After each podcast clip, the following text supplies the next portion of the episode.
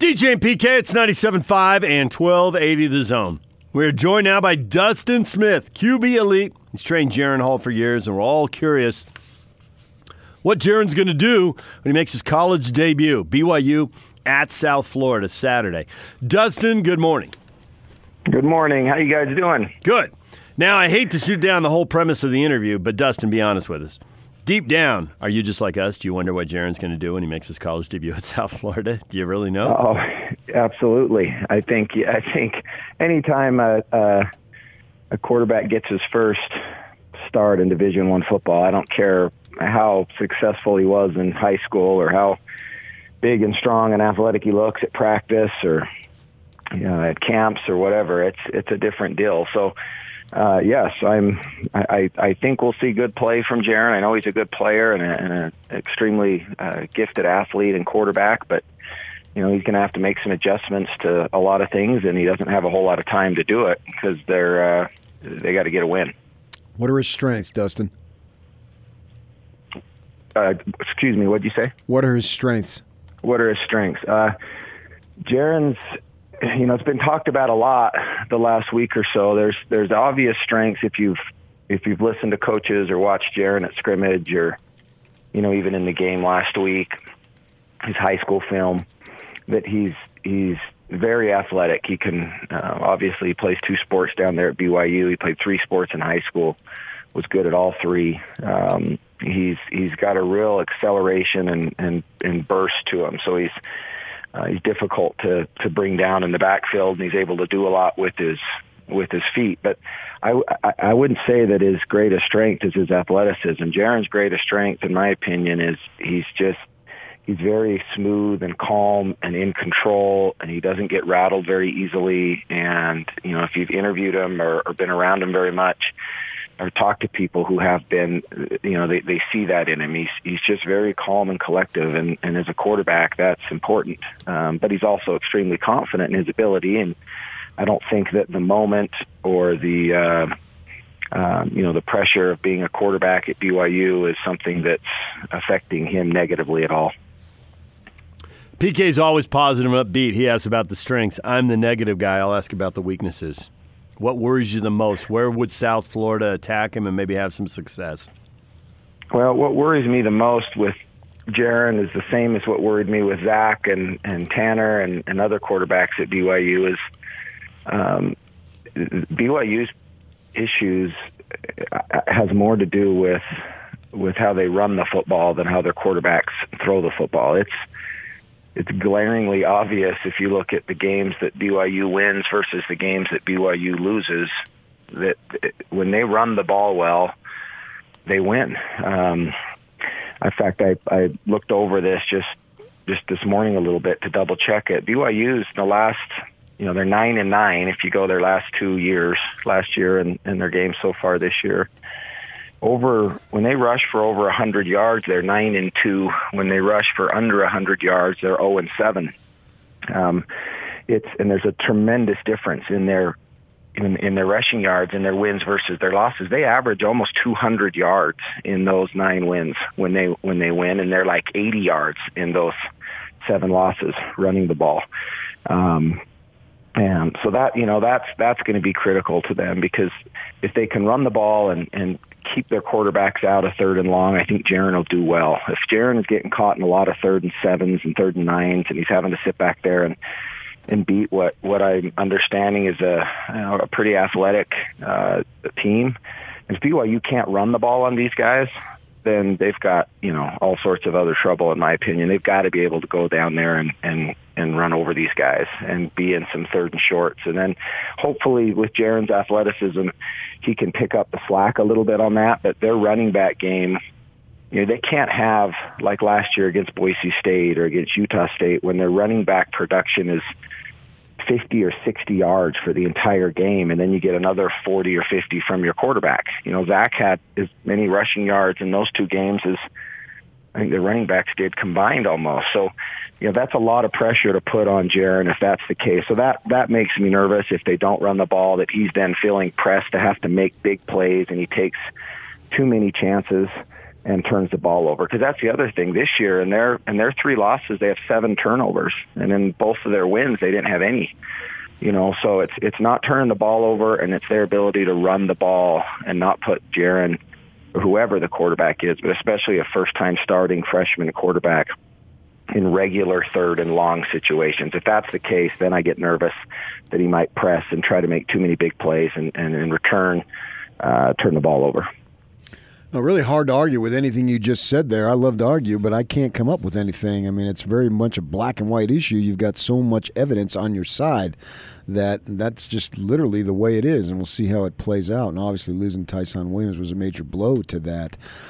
I want to throw something at you, a theory that, that I've kind of concocted in my head. I don't know if it's true or not, but the fact was that you look at a, a, guy like Jake Heaps and Tanner Mangum, and they were these all these these number one quarterbacks coming out of high school, and then they get out on the field, and at some point things go a little south on them, and the pressure becomes amplified because these guys were the number one quarterbacks out of high school and they're supposed to go to the pros and you know heaps his whole family was all in on it and it was only a matter of time byu was a stepping stone and tanner shared elite co MVP with Jameis Winston, who won the Heisman and went on to be the number one pick. So they have all this external almost intangible pressure.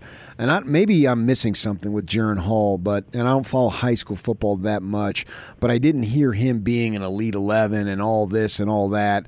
So I'm wondering if that might play into his being able to just go out there and play the game of football because I don't know how much expectation we have on him. Whereas if you're saddled, and Tuttle had it at the U too, if you're, and I use the word saddled almost like it's a burden with this hype, it can work against you. And if you're not as saddled with this hype, you maybe might be able to come out and be a little more free and loose. Do you buy any of that? I think that's an excellent point, and I think it's there's absolutely truth to that. I these kids coming out of high school that have been highly uh, decorated with awards and attention, especially nowadays with all the attention that they get, you know, outside of their circle of people due to you know social media and things. I when they come in to these schools, um, there's a lot of people that they can say they don't, but in the back of their mind, they feel like they they can't let down, and and it, it's just human nature to start wondering what those people are thinking about you and are you are you fulfilling all those expectations that people had of you and are you going to be a um because that starts right? It starts early when they're being told hey you need to be you know you need to be on the top uh the top 100 watch list and you need to be in the elite 11 and you need to be going to these these schools and you're too good for that that school or that school. And so then you get to college and I think that they have an enormous amount of pressure placed on them to now prove that all of that hype uh, surrounding them in high school was legit and not to let people down. And, and in a lot of cases, I think they start playing more for that than they do for their, their college team and a college experience. And, and in some of the cases that you just mentioned and, and many others out there, their college experience ends up being a negative one. And, and the people around them who are there just to play football, who want to just compete, uh, they don't oftentimes buy into your your game plan of using it as a stepping stone to get to the next level, you know, to the NFL. In the case of Jaren, Jaren was very quick in the process to say he's going to BYU. He he you're right, he didn't get the kind of attention that some of these kids get, but it was starting to come in. Uh, Coach Roderick was the first to offer him up at Utah, and, U- and University of Utah hasn't for many years. They don't offer or haven't offered quarterbacks out of the state of Utah very often. Um, it just doesn't happen for whatever reason. I wish they would uh, do more, but it just hasn't. And, and and Coach Roderick really liked Jaren, and that was his big, his first big offer. And BYU came immediately after that, and there were other schools interested. But Jaren was very clear when the BYU offer came in that he's he's going on a mission and he's coming back and he wants to play at BYU. And he shut down the recruiting. Really, he didn't obviously the mission comment turned off some schools and and but he was very clear that he wanted to go to BYU and at that point he was just going to focus on his senior year of football, basketball and baseball and go on a mission and then come back and and let it fly and see what happened and when he came back there was a, a new offensive coordinator there and a new system. Zach had been there a little, already been, you know, through spring, and, and Jaren had to come back and compete against that. But his attitude was more of, I'm going to get my chance, and when I get it, I'm going to be ready. And he's just got a real, just kind of quiet confidence about him that's it's really cool. If you interview him or have a chance to really talk with him, you'll see it. He's just a, a, a humble, confident kid, and who's extremely competitive and just never bought into feeling like he had to do it for anybody other than him and his family. And he, he, he wasn't in, interested. He's, he's not a big social media guy. He's not a look at me guy. His family's not. His people he surrounds himself with aren't. And that's just not who he is. And so that's why we didn't hear a lot about him. But, but man, he can, he can play. He's a, he's a very good quarterback. You don't do what you, what he did that quickly after coming back off a mission um, and, and move up the ranks as quickly as he did down there and get the praise that he's he's received from Coach Grimes and Coach Roderick and others that saw that he could play unless you have some abilities. And so I'm looking forward to seeing seeing him do his thing and and he'll be there'll be some growing pains. I hope BYU fans will be patient uh, if there are those. Um, but he's a definitely a uh, Division One quarterback who can do a lot of good things. So you hit on several things in that very thorough answer I want to follow up on. But one, so PK lays it out for you. We've talked about a lot. There's a lot of numbers. PK's dug them up. You've seen it as you coach high school quarterbacks.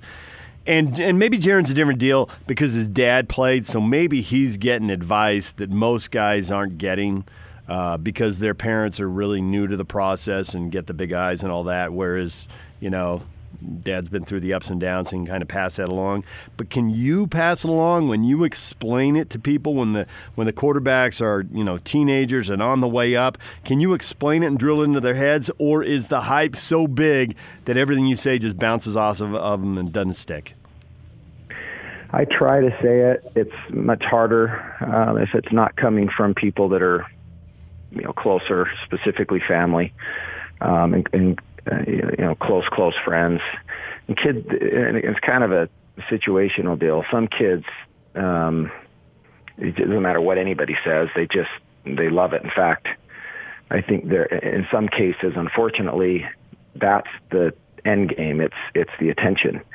Um, that's the reason for all the, uh, more so the reason for all the work and the lifting weights and the, the pursuing the, the success on the field is to get that attention. It's not, to go and compete on the college field. That's the most disappointing thing for me is then once they make it, they kind of feel like they've arrived and, you know, they're able to say they got a scholarship and mom and dad are able to tell everybody that, that, you know, their son got a scholarship to wherever and, and then you don't hear from the kid anymore because he just didn't have that self-motivation and it was all about attention and, and compliments and pats on the back. And so you try to warn kids of that, that that's coming, especially at that position. If you're going to play that position, um, you've got to you're going to have some extreme highs and probably be over complimented, and you're going to have some extreme lows where you're going to be criticized probably harder than you should. It's you know I, I heard part of your last segment. It's pitchers have the same thing, right? Clayton Kershaw's going through the same thing right now, where he's he's taking all of the blame.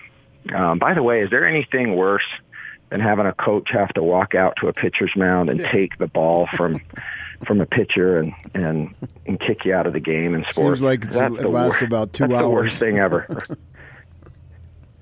it's, it's it's horrible, right? Yeah. It's uh, you imagine if that happened in a football game, the head coach stopped the game and walked out and took the To the football from the quarterback and. And then let made him walk back to the sideline and handed it to the next quarterback. You miss a free That's throw. And, you miss a free throw, and Quin Snyder has to stroll out there, take the ball, and send you to the locker Yeah. room. Yeah, give it, give it, give it to the backup point guard, and then you got to go sit by yourself and just sit on the bench. It's the worst. But you know, yeah, you're David. It's uh, you try to warn these kids of of the you know that are getting caught up in that that that usually is going to set them up for a bigger fall. And and but some kids listen. Some kids have the restraint to not get too caught up in looking at their press clippings and their their Twitter likes and retweets and things. But it's a, it's becoming harder and harder. I'll tell you that. It's more and more kids are uh, you know that, that fall in love with that attention. It's becoming harder and harder to tell the kids that if you do get that shot to play at the next level, no one's going to care about those things, and it's it's it's really what you do your next game out. And so you got to put that aside and and focus on making the right decision and throwing the ball on time and being accurate. So that, that it just comes down to that. As uh, I know you work with Ty, has Detmer had any influence or inter- any interaction with Hall?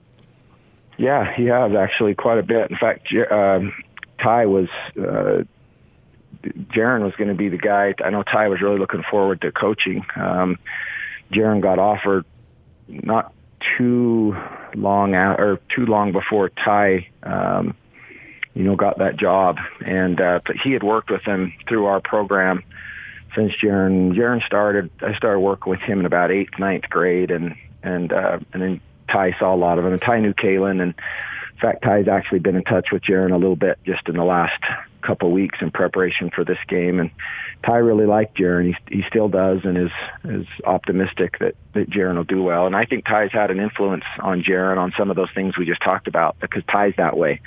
He's not about the attention and the hype, and he's just about playing ball. And um, he, I know that he has had some conversations with Jaren as well about, hey, just stay low and, and grind and do your thing, and and uh, you know let it play out. And I think that's been a, a helpful support for for Jaren.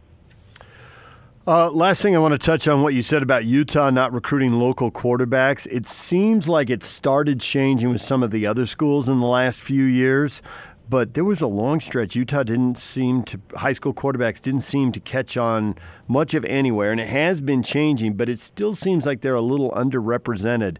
Do you have a good explanation about that aside from okay, the U could take more guys? Yeah, I I, I don't know why Utah hasn't. Uh, there's, you know, I think that there's been some kids the last several years that uh, uh, could have helped them had they done so. Um, I, I I think it's it, and I'm I'm just speaking out loud here. I think that the uh, thinking out loud here that the it may be that they just feel like they've got a, a greater pool to choose from, and so they have to pick from that greater pool. They've they've they got to get the kid from Florida because they can, you know, or the kid from California because they can, and and it's just, as far as you know, quarterbacks in general here in Utah. Uh, it, is changing. More of them are starting to be recognized, but I, I think for a lot of years it's just been you just didn't think of when you thought football players in Utah. You just don't you just didn't think quarterbacks. You thought you know, it's always been defensive linemen and, and offensive linemen, and but you don't think QBs and receivers and some of those skill position groups. And um, I think that it's starting to change now. We do have some some some good quarterbacks coming up, and some kids that I would put on uh, competing against any you know kids from around the country. The, the local kids here in Utah when they do get a chance to go up against these kids from out of state, they do very well. And and uh, so it, it is a shame that we have so many of them that get overlooked. I'm happy to see it starting to change, but I would still like to see, you know, Utah get some more of those. And I'm glad that BYU has, you know, Zach and Jaren. Um, but you know, there were some years there too where I think BYU was missing out on a lot of local guys. They still do, I think. Um, so I'd like to see that change. And I think as more of these guys go out and do well, um, and, and perform, I think that more of them will stay here locally. And uh, in BYU's case and Utah's case, the more successful they are as well, it's it's it's not the same as it used to be 20 years ago, where you know BYU could claim that you got to come to BYU play QB here because you got to have that you know LDS experience. There's there's LDS experiences at schools all over the West and all over the country, and so a lot of those local kids who may be LDS are it's, it's not as big a deal to go to BYU anymore. And and then I think Utah's having some success finding kids from all over the country. They have a shot at anybody being in the Pac-12, and so I think they take they're taking those chances and thinking they can lean back on the Utah kid later, and um, which they probably can. But a lot of these Utah kids, I think nowadays, are saying, "I'll just."